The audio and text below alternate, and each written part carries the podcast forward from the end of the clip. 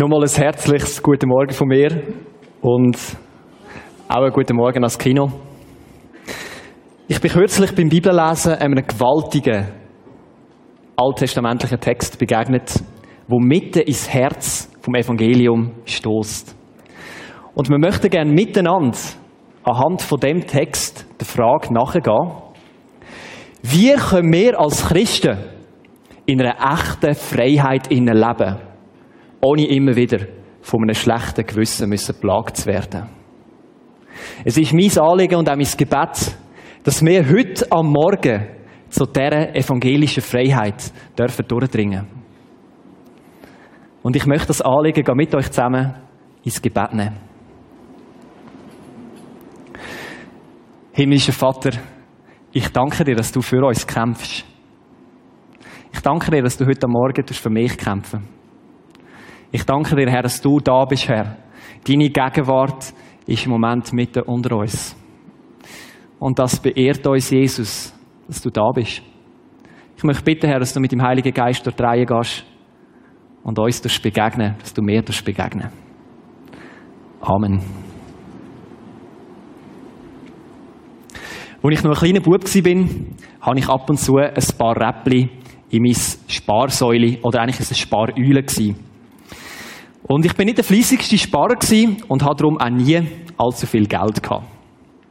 Eines Tages ist mein Papi und hat gesagt, Silas, komm, wir machen doch einen Tausch. Und zwar habe ich da das Münz, das ich da habe, ausgeleert.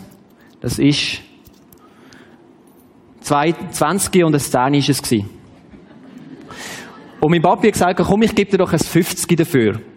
Und er hat mir das 50 gegeben und ich habe ihm die drei Münzen gegeben.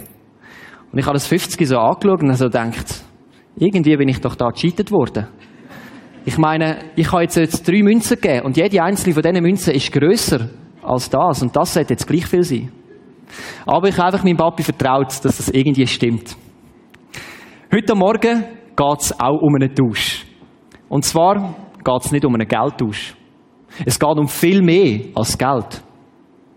Es geht um Menschen. Es geht um einen fröhlichen Tausch. Ich möchte gerne mit euch in eine Geschichte tauchen. Und zwar ins Buch Zacharia. Der Zacharia, das ist ein Prophet und der hat 500 Jahre vor Christus gelebt. Und das ist eine Zeit wo das Volk Israel wieder zurückgekehrt ist von der babylonischen Gefangenschaft. Und die sind sich da wieder am Einleben gewesen. Der Zacharia ist unter diesen Leuten gewesen. Und dann ist etwas passiert. Nämlich Gott hat ihm Zacharia gewaltige Visionen geschenkt. Und jetzt wollen wir mal schauen, was hat denn Gott im Zacharia gezeigt? Und wir steigen gerade ein ins dritte Kapitel. Dort lesen wir. Und er, Gott, ließ mich sehen den hohen Priester Jeschua, wie er vor dem Engel des Herrn stand. Und der Satan stand zu seiner Rechten, um ihn zu verklagen.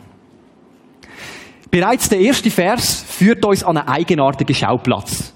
Und zwar befinden wir uns im göttlichen Gerichtssaal. Und dort begegnen uns drei Leute. Zum einen der hohe Priester Jeschua, dann der Engel des Herrn und Satan. Eigentlich würde man diese drei Leute nicht im gleichen Raum miteinander erwarten. Und der Zacharia, der beobachtet so die Vision und er geht jetzt mit seinem Skiwerfer, wenn er die Geschichte beschreibt, zuerst auf den hohen Priester Jeshua. Und wir möchten mal fragen heute Morgen, wer ist der Typ eigentlich? Der hohe Priester, wie es im Namen heißt, das ist der höchste von den Priester gewesen. Der Hohepriester hat die Aufgabe gehabt, das Volk vor Gott zu vertreten. Und dafür ist er einiges im Jahr am grossen Versöhnungstag hebräisch Yom Kippur, ist er in den Tempel hineingegangen. Er ist dort ins Allerheiligste gegangen und hat dort ein Opfer gebracht, um das Volk mit Gott zu versöhnen. Man kann sagen, der Hohepriester da, der hat so eine Art Ermittlerfunktion gehabt. Er ist so der obergeistliche Leiter gewesen. Ich sag's mal ein salopp, von allen Frommen ist er der absolut oberfrömmste gewesen. Man könnte von seinem Status reden, wäre er römisch-katholisch gewesen, wäre er so der Papst. Also einfach so der, der Obergeistliche war er. Und jetzt würde man erwarten, wenn man jetzt die Geschichte liest, wenn der Zacharia das so beschreibt, und ich sah den hohen Priester in einem herrlichen Gewand und auf seinem Kopf einen heiligen Schein. Aber wenn wir unseren Text lesen, dann steht da ganz etwas anderes. etwas absolut Schockierendes. Nämlich, da steht, und Satan stand zu seiner Rechten, um ihn zu verklagen. Der Hohepriester, der ist nicht irgendwo in einer absolut heiligen Sphäre inne, sondern der steht als Anklagter vor dem Thron von Gott. Und ich finde das schockierend. Wenn man sich überlegt, der absolut Obergeistliche, wenn es dort mal einen Blick gegeben hätte, wäre das die Headline gewesen. Hohen Priester vor Gericht angeklagt. Wieso ist das so? Wenn wir in den Text hineinschauen und weiter schauen, im Vers 3 heißt es, Jeschua aber hatte unreine Kleider an. Der Hohepriester hat ein absolut besudeltes Gewand an und das steht für die Sündhaftigkeit. Der Hohepriester ist durch und durch sündig gewesen. Und es stellt sich die schockierende Frage, ja, wenn sogar schon der Hohepriester durch und durch sündig ist, wie viel mehr ist jeder andere durch und durch sündig? Und mit jedem anderen ist nicht einfach das Volk von damals gemeint, sondern mit jedem anderen sind auch mehr gemeint. Heute am Morgen. Du und ich. Vielleicht denkst du jetzt, meine Güte, was für ein kleiner Schnaufer da oben. Er steht das erste Mal auf dieser Stage und jetzt kommt er da rauf und sagt, ich bin ein Sünder. Aber ich möchte dir sagen, das bin nicht ich, der das sagt, sondern Gott sagt dir, du bist ein Sünder. Und Gott drückt es noch viel unverblümter aus. Er sagt im Römer 3, ohne irgendwie den Versuch, etwas zu beschönigen. Alle sind abgewichen und allesamt sind verdorben. Da ist keiner, der Gutes tut. Und du kannst jetzt sagen, vielleicht, ich kenne nur einen. Und da heißt es, auch nicht einer. Ich glaube, um zu sehen, dass der Mensch ein Sünder ist, will man gar nicht allzu weit gehen. Wir können am Morgen eine Zeitung aufschlagen. Auf dieser Welt gibt es überall Krieg und Konflikt und Missbrüche. Zurzeit gibt es auf der Welt über 50 Millionen Flüchtlinge.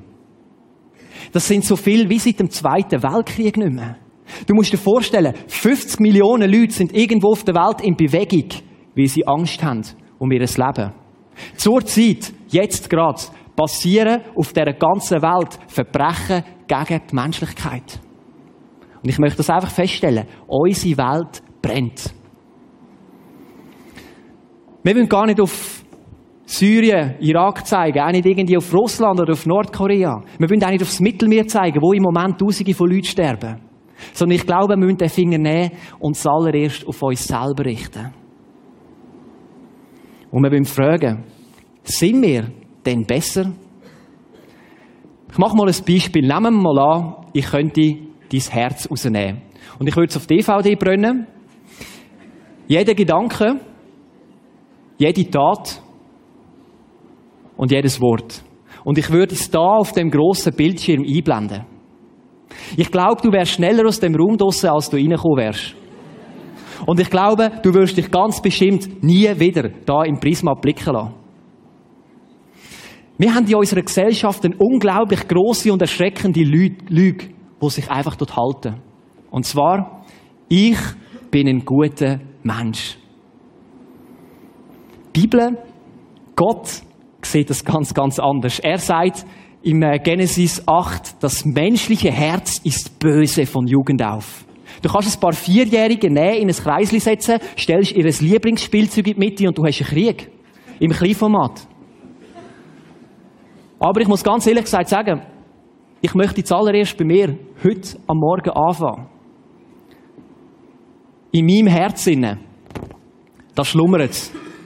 In meinem Herzen, da ist Lust, da ist Eifersucht, da ist Egoismus, da ist Stolz. Das sind schlechte Gedanken der ganzen Zeit. Ich muss ehrlich sagen, manchmal blicke ich in sehnige Abgründe von meinem Herz, dass ich Höhenangst bekomme. Und ich möchte zuallererst auf mich zeigen.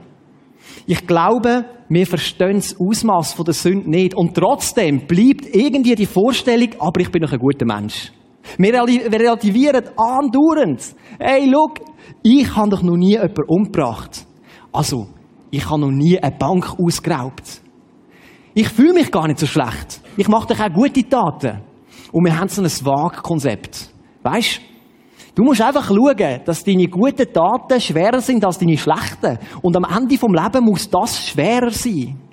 Hey Leute, das ist pure Science Fiction. Wir können das Ausmaß der Sünde nicht verstehen, wie ein Fisch nicht kann verstehen, dass er nass ist. Wieso? Wir sind sündig geboren. Wir schwimmen, seit wir klein sind, in einem dreckigen Teich umeinander.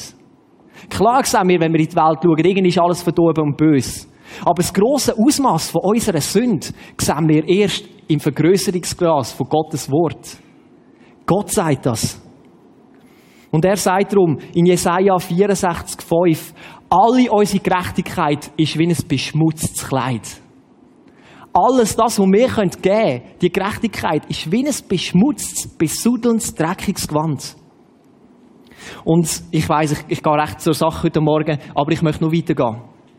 Und zwar, wir haben uns nicht nur gegen unseren Nächsten versündigt, sondern es geht noch viel weiter. Folgendes. Gott hat die Erde geformt. Er hat alle Weisheit und geniale Kreativität reingesteckt. Und darum hat er einfach nur ein unendliches Universum geschaffen. Genial.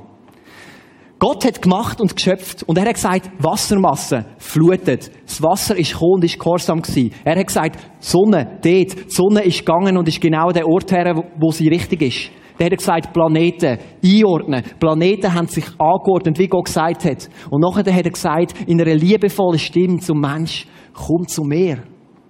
Der Mensch hat gesagt, nein. Wir haben uns nicht gegen irgendeinen Schiedsrichter versündigt im Fußball, nicht gegen irgendeinen unbedeutenden Beamten, sondern wir haben uns gegen den allmächtigen Gott versündigt. Und die ganze Schöpfung gibt Zeugnis davon. Wir wollen sehen, das Ziel unserer Existenz ist eine herrliche, wundervolle Beziehung mit dem Gott von aller Herrlichkeit.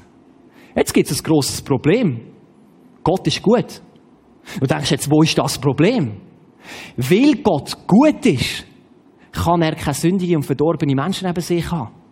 Gott ist gut, das heißt, er ist der Inbegriff von gut, der Inbegriff von aller Schönheit, von aller Herrlichkeit, von aller Exzellenz, von aller Heiligkeit. Und wir, wir haben nur ein besudeltes Gewand zu bringen. Von dem her, zwischen uns Menschen und Gott, gibt es eine Trennung, einen riesengroßen, unendlichen qualitativen Unterschied.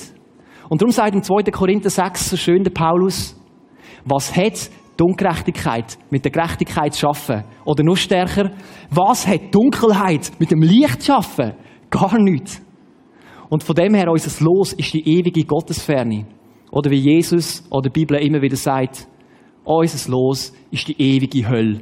Und wir sind dazu verdammt. Wir können nicht in die Herrlichkeit. Verstehen die Perfektion? Wir kommen rein, das ist schon nicht perfekt. Das geht nicht. Und vielleicht denkst du jetzt, was für eine grausame Botschaft. Und jetzt kommt es nur, nur grausamer. Nämlich, es hat da noch eine weitere Person drin. Und irgendwie überrascht es mich nicht, dass diese Person da kommt. Nämlich der Satan. Der Satan ist da irgendwie gerade richtig am Platz, wenn es so zur Sache geht. Und jetzt ist die Frage, was macht er? Satan klagt und klagt. Er tut den hohen Priester nonstop anklagen. Er streut Salz in die triefende Wunden hinein. Und wisst ihr was? Satan klagt nicht nur den hohen Priester an, sondern er klagt auch dich an. In der Offenbarung 12 heißt es, Satan klagt dich Tag und Nacht vor dem Thron Gottes an. Und das Unheimliche daran ist, wir haben tatsächlich Sünder. Und die Punkte, die er erwähnt, sind tatsächlich wahr. Das heißt also, nicht nur der Jeshua ist in einer absolut misslichen und hoffnungslosen Lage, sondern auch mehr. Wir stehen dort jetzt gerade, wo der Jeshua steht. Die große Frage ist jetzt, wie reagiert jetzt der hohe Priester auf die Anklage? Muss sich vorstellen, er ist, man sieht es da, so ist er in die Decke gedrängt, so irgendwie. Wie reagiert er? Und jetzt ist ganz spannend. Er macht gar nichts. Er schwiegt. Jetzt kann man fragen, hallo, wieso machst du nichts? Jeder normale Mensch würde sagen, Einspruch, Einspruch. Aber der Jeshua weiß, er ist sündig. Er weiß, er ist verdorben. Er weiß, es gibt einen unendlich qualitativen Unterschied zwischen ihm und Gott. Und er weiß, er kann vor der Heiligkeit Gottes unmöglich bestehen. Er weiß, dass er völlig verloren und hilflos ist. Und ich möchte fragen, ist das nicht ein wunderbarer, treffender Vergleich für die Situation, wunderbar ist übrigens nicht, treffender Vergleich für die Situation von unserer Menschheit? Wir Menschen sind verloren und hilfsbedürftig. Und was brauchen wir, wenn wir verloren und hilfsbedürftig sind? Wir brauchen einen Retter. Wir brauchen einen, der uns aus der Verlorenheit rausnimmt. Und ich bin so froh, und die Predigt könnte ich jetzt gerade abschminken und rauslaufen, wenn es da nicht noch eine weitere Person gibt. Nämlich begegnet uns da der Engel des Herrn. Ich habe den Engel mal so dargestellt, ich, vielfach hat man so die Vorstellung von irgendwelchen nackten Babys, aber der Engel sieht so aus, der ist furchteinflößend. Und jetzt ganz spannend. Mitten in die absolute trostlose Situation donnert jetzt das Wort vom Engel und durchbrechen das Schweigen. Und wir lesen ja unserem Text im Vers 2, und der Engel des Herrn sprach zu dem Satan. Und jetzt, der Herr schelte dich. Ja, der Herr schelte dich, der Jerusalem erwählt hat, schelte dich. Ist dieser nicht ein Brandscheid, das aus dem Feuer gerettet ist? Muss ich vorstellen, der Engel des Herrn, der tritt auf und das Erste, was er macht, ist in der Autorität. Er bringt einfach mal Satan zum Schweigen. Schwieg. Und nachher stellt er eine Frage. In der Jugendsprache sagt man so, like a boss. Der Typ tritt auf, bringt ihn zum Schweigen und jetzt stellt er eine Frage. Und jetzt stellt er folgende Frage. Und zwar sagt er da, ist dieser nicht ein Brandscheid, das aus dem Feuer gerettet ist? Er fragt da, ist der hohe Priester da nicht ein Kohlenstück? Also ich muss ganz ehrlich sagen, es gibt äh, schönere äh, Möglichkeiten, um jemandem ein Kompliment zu machen. Hey, du bist ein Kohlenstück. Was, was meint das genau damit? Und ich glaube, das drückt Folgendes aus. Der Engel da, die Sünde vom Hohepriester kein bisschen beschönigen. Er gibt überhaupt sich keine Mühe, um irgendetwas schön zu sagen, sagt, du bist ein Kohlenstück. Ein, ein verkohletes Holzstück. Aber nachher sagt er noch viel etwas Heftigeres ein Kohlenstück, das aus dem Feuer rausgeholt worden ist. Stell dir mal vor, du bist irgendwo mit deinen besten Freunden am Grillieren im Wald. Ihr habt eine schöne Runde. Und plötzlich kommt dein Kollege, er lenkt einfach ins Feuer rein und du siehst, wie seine Hand langsam versenkt wird. Und nachher packt er sich eine Kohle und nimmt sie raus, ist völlig dreckig und eine verbrannte Hand. Und du wirst rufen, ey, was machst du da? Bist, bist du nur ganz klar im Kopf? Und er wird antworten, ich kann einfach das Kohlensteck ausretten. Ich denke, wer macht so etwas? Wer rettet eine Kohle aus dem Feuer raus? Ich glaube, das macht jemand, der die Kohle als extrem wertvoll erachtet. Jemand, der es nicht scheut, dreckig zu werden und seine eigene Hand zu verbrennen. Wer ist so eine Person? Ich glaube, es gibt nur jemanden. Und zwar ist das Jesus Christus. Jesus Christus, und zwar der Name, wo über alle Namen steht. Obwohl wir völlig verdorben sind wie ein Kohlenstück, möchte Jesus eine herzliche Beziehung mit uns. Obwohl wir immer wieder gegeneinander losgehen und einander fertig machen und plagen, liebt uns Jesus unendlich. Obwohl wir gegen ihn vorgehen, ihn ablehnen, ihm immer wieder die kalte Schulter zeigen, bleibt seine Liebe uns gegenüber einfach bestehen. Und wieso ist das so? Jesus liebt leidenschaftlich.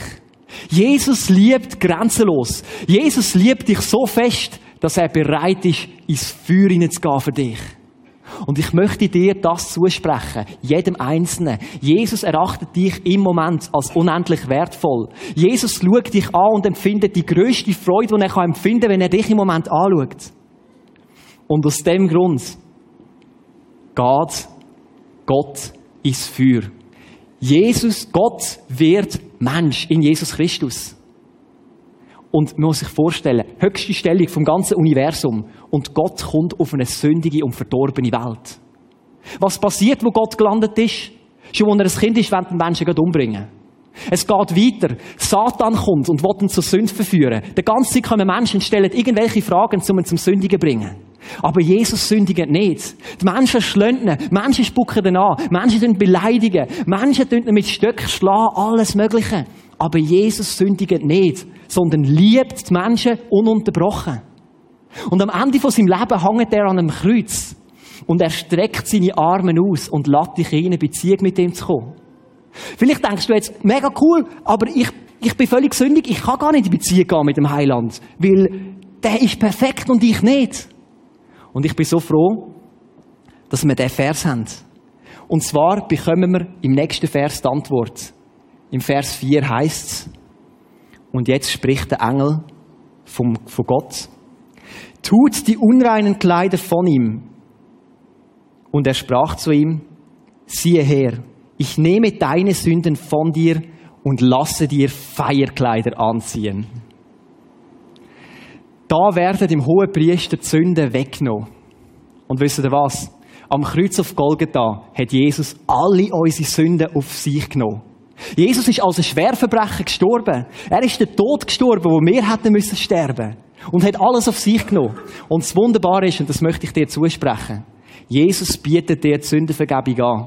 Jesus bietet dir eine völlige Reinigung an. Und dann sagt er, möchtest du gern mit mir leben? Möchtest du gern mein Kind werden? Wir sind eins einziges Gebet von dieser wundervollen Beziehung mit Jesus weg. Ich habe das vor zehn Jahren werden. Und ich habe niemals bereut. Und ich bin heute noch voller Freude ab der Erlösung, die ich in Jesus habe. Und ich möchte dich ermutigen, wenn du diesen Schritt noch nie gemacht hast, entscheide dich heute, ein Kind von Jesus zu werden. Aber jetzt kommt etwas Geniales. Und zwar, die Sündenvergebung ist nun das Eigentliche. Es passiert nämlich in dieser Stelle noch etwas viel Bedeutendes. Und zwar schauen wir genauer her. Da haben wir, siehe her, ich nehme deine Sünden von dir und lasse dir Feierkleider anziehen. Jesus schenkt uns ein prächtiges Kleid. Jetzt kann man fragen, was ist mit einem, mit einem prächtigen Kleid gemeint? Das prächtige Kleid ist die Heiligkeit von Jesus Christus. Folgendes. Jesus wünscht sich seine Sünden unsere Sünden und schenkt uns dafür seine Heiligkeit. Das heißt seine Perfektion, sein perfektes Leben, das er auf dieser Erde gelebt hat. Und wisst ihr was? Jesus schlägt uns einen wunderbaren Tausch vor. Der Martin Luther, der Reformator, hat darum von einem fröhlichen Tausch geredet. In Englisch heißt es auch the beautiful exchange. Und ich muss ehrlich sagen, das bewegt mich.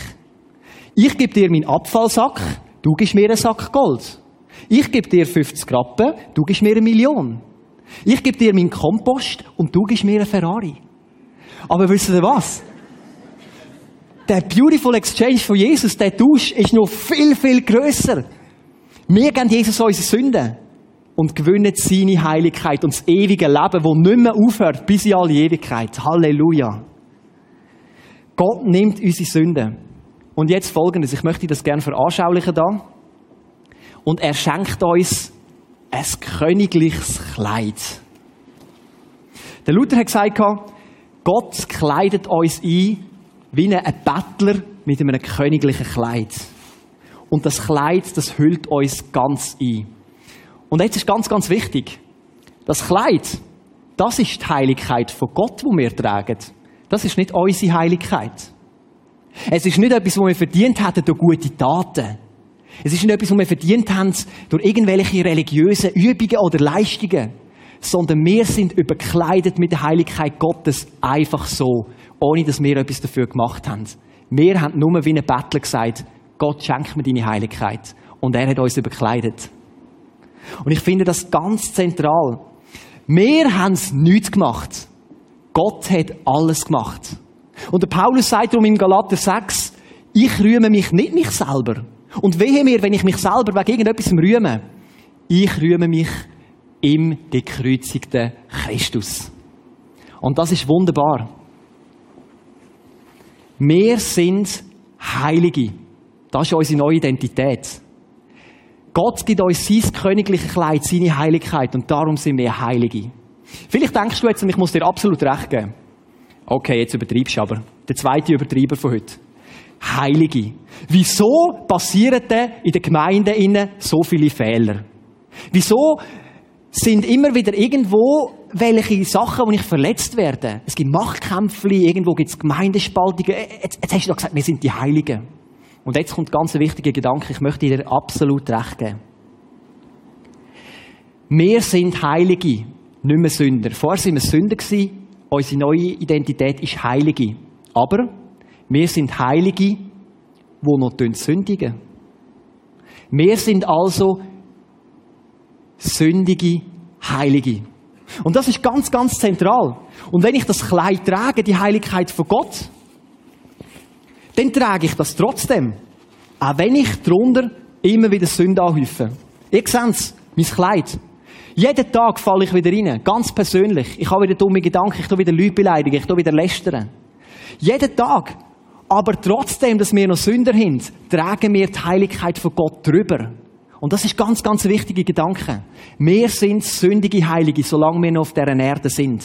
Und darum ist es wichtig, ich mache das spätestens am Abend, dass ich wieder komme und sage, Jesus, ich habe wieder Sünde gemacht, obwohl ich das Gewand immer noch trage. Nimm du das weg, weil das da innen, das ist so der Heilige Geist drüber, wo wir haben. Das muss immer wieder weg, weil der Heilige Geist, der will fließen, der will uns füllen. Aber die Gerechtigkeit, der Mantel, den tragen wir trotzdem. Und den bringen wir nicht mehr weg, weil Jesus für uns gestorben ist und uns das königliche Gewand geschenkt hat. Das Gewand bleibt bestehen. Und darum der schöne Vergleich mit dem Bettler. Wir bleiben Bettler. Wo der Luther gestorben ist, hat er eine kleine Notiz irgendwo gehabt. Und dort hat er hergeschrieben, wir sind Bettler. Das ist wahr. Wir bleiben immer Bettler. Wieso? Ein Bettler hat nichts. Ein Bettler weiß, dass er nichts hat. Aber der Bettler ist überkleidet mit der Heiligkeit von Jesus. Ich trage die Heiligkeit nicht, weil ich irgendetwas habe oder mich könnte rühmen, sondern ich rühme mich in Christus, in dieser neuen Identität. Obwohl ich noch Sünder habe, bin ich überkleidet. Und das ist wundervoll zu wissen. Das ist ein fröhlicher Tausch. Und jetzt kommt das Beste. Wenn Gott uns anschaut, sieht er seine eigene Heiligkeit an uns. Er sieht den Heiligen vor sich. Nicht, weil wir irgendetwas gemacht hätten, sondern er sieht seine eigene Heiligkeit an uns. Und das Bewusstsein ist ganz zentral. Und ich möchte zum Schluss zwei Anwendungen machen. Und die Anwendungen sind so etwas von zentral, weil wir Christen, wir tragen das Gewand. Aber wir sind uns dem viel zu wenig bewusst. Und das Erste, was ich möchte hervorheben da ist, das ist der fröhliche Tausch gewesen. Wir bekommen Heilssicherheit. Vielleicht fragst du dich, komisches Wort. Heilssicherheit meint, dass du eine Gewissheit hast, dass du gerettet bist. Folgendes. Das Kleid da gibt uns Heilssicherheit. Irgendwie merke ich immer wieder, es ist da sich verbreitet, dass die Leute das Gefühl haben, Heilsgewissheit ist das Gefühl. Es ist so der Moment, jetzt spüre ich es. Dann habe ich Heilssicherheit bekommen. Und ich möchte mich heute Morgen da vor allen weit von dieser Ansicht distanzieren.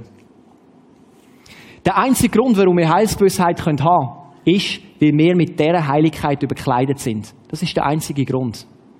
Wenn du auf dein Gefühl schaust, schaust du auf dich selber und nicht auf Jesus. Stell dir mal Folgendes vor, du stirbst und du kommst vor den Thron Gottes und Gott fragt dich, wieso soll ich dich zu mir hineinlassen? Und du sagst, will ich Heilsicherheit haben? Nein. Das Einzige, was du kannst sagen, schau deinen Sohn an, Gott. Er hat das Leben gelebt, das ich leben sollen. Er hat den Tod gestorben, wo ich hätte sterben Und ich bin mit seiner Heiligkeit überzogen. Das ist das Einzige. Ich habe hundertprozentige Heilssicherheit. Aber nicht, weil ich es fühle. Was ist, wenn du am Rand von einer Depression bist? Was ist, wenn du irgendwo im, auf dem Sterbebett bist, im Kampf und es nicht mehr fühlst? Das Einzige, warum ich das weiß, ist, weil ich auf Jesus vertraue und ich eingekleidet bin mit ihm. Zweiter Punkt. Gewissensfreiheit. Das Kleid macht uns frei von einem schlechten Gewissen. Und ich weiß, viele Menschen denken so. Vielleicht ist es so, dass dich etwas plagt in der Vergangenheit. Du hast in der Vergangenheit irgendetwas gemacht, wo immer wieder vorkommt. Vielleicht hast du letzte Woche irgendeinen dummen Fehler gemacht. Du bist irgendwo in eine Sünde hineingerutscht und du spürst es heute noch und es regt dich so auf. Vielleicht hast du immer wieder das Gefühl, Du tust von Gott nicht genügen. Vielleicht hast du das Gefühl, ich müsste doch eigentlich noch viel mehr killen gehen. Ich muss viel mehr Bibel lesen. Oh, wieso tue ich nicht mehr beten? Wieso tue ich nicht mehr mitschaffen? Ich müsste doch alles.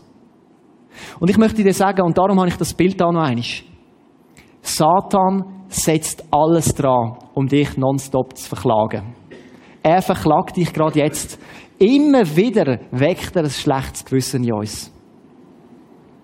Er will, dass wir uns auf unsere Sünde fokussieren, nicht aufs Kreuz. Das ist sein grosses Ziel, weil das Kreuz ist immer Dorn im Auge. Und ich möchte ganz eine wichtige Wahrheit aussprechen. Jesaja 43, 25, dort heisst es, Gott tilgt unsere Sünden und er vergisst sie und löscht sie aus seinem Gedächtnis. Das heißt also, wenn wir unsere Sünden zu Gott bringen, dann weiß das Gott nachher nicht mehr, was wir gemacht haben. Es ist aus seinem Gedächtnis gelöscht. Verstehen Sie? Das ist echte Vergebung. Micha 7, er rührt es ins tiefste Meer. Wir wissen Sachen, die uns plagen, wo Gott nicht mehr weiß. Und zudem, Gott weiß es nicht nur, sondern wir sind eingekleidet mit der Heiligkeit von, Gott. Alles, was Satan an uns sieht, ist die Heiligkeit von Jesus. Er hat gar kein Recht mehr. Vor der Heiligkeit von Jesus, wo wir tragen, muss er verstummen. Er hat kein Recht, weil er schon gerichtet ist. Satan kann nur noch bellen. Er kann uns nicht mehr beißen, wie wir die Heiligkeit von Jesus tragen. Und ich möchte noch sagen, wenn du die Bibel lesen oder beten oder in die Kirche gehst oder mitschaffst, zum Gott gefallen, kannst du es gerade vergessen. Weil du trägst die Heiligkeit von Jesus schon. Gott schaut dich an und du kannst ihm gar nicht besser gefallen. Du kannst ihm nicht besser gefallen, weil er seine eigene, eigene Heiligkeit an dir sieht. Egal was du tust, was du für Weg tust, Gott hat einen Weg schon hundertprozentige Befriedigung an dir. Und das ist ganz wichtig, nicht weil wir gut wären oder irgendetwas machen, sondern weil wir die Heiligkeit von Jesus tragen und der Heilige Geist in uns innen wohnt. Bibellesen, Gebet ist super wichtig. Ich möchte es überhaupt in keiner Art und Weise machen, das jeden Tag. Aber es ist Beziehungspflege. Das ist nicht darum da, dass du bei Gott irgendwie Pluspunkte bekommst. Das ist reine Beziehungspflege. Und das ist so wichtig. Ich tue jeden Tag beten, um die Beziehung zu pflegen. Leute, wir sind Heilige. Und ich möchte das hervorstreichen. Das ist unsere Identität. Mich tut das extrem aufbauen. Manchmal stehe ich auf und stelle mir so vor, ich laufe wie ein Heiliger durch die Straße, oder? Ich, ich trage so das Kleid von der Heiligkeit. Ich spaziere in einen Raum hinein und denke, jetzt spaziert ein Heiliger da rein. Nicht, weil ich irgendetwas wäre, aber wegen dem Kleid. Und ich möchte euch ermutigen, wir Christen, wir dürfen selbstbewusst sein. Oder wie es besser heißt, Gottesbewusstsein. Ich bin fest davon überzeugt, ein Christ muss nicht mehr gebückt rumlaufen. Ich bin doch schon schlecht, ich bin immer Sünder, Sünder. Ich, ich, ich müsste doch, nein, ein Christ darf aufrecht rumlaufen mit einem königlichen Gewand. Hey, ganz ehrlich, wenn du das wunderbarste Gewand da hast, dann laufst du nicht so um. Du willst, dass die Leute sehen. Du willst gesehen werden. Und so dürfen wir mit dieser Heiligkeit und mit dieser Grosszügigkeit von Gott umlaufen. Und das macht uns frei. Das ist Freiheit. Und ich möchte dich heute Morgen ermutigen. Wenn du dem Jesus noch nicht ins Leben gegeben hast, mach das. Wenn du merkst, du bist irgendwie mit dem Gewand wieder ins alte Muster zurückgefallen, du hast dir deine eigene Gerechtigkeit versucht aufzubauen, such das Gespräch. Wir reden gern mit dir. Vielleicht musst du etwas in die Ordnung bringen. Vielleicht brauchst du einfach Gebet für die nächste Woche, weil du dir das Vorstellungsgespräch hast oder irgendeine Challenge. Komm auf uns zu und wir beten für dich. Gott ist gut. Er schenkt uns seine Heiligkeit und er befreit uns zur echten Freiheit. Amen. Ich bete zum Schluss. Himmlischer Vater, du bist so gut. Du erachtest uns als unendlich wertvoll, Herr, dass du für uns ins Feuer hineingegangen bist, Jesus. Du hast uns errettet. Danke, dass du uns nicht nur errettet hast und unsere Sünden weggenommen hast, sondern dass du uns befreit hast zur Heiligkeit, zur der ewigen, wundervollen, heiligen, herrlichen Beziehung in Ewigkeit, Jesus. Ich lobe und preise dich dafür. Amen.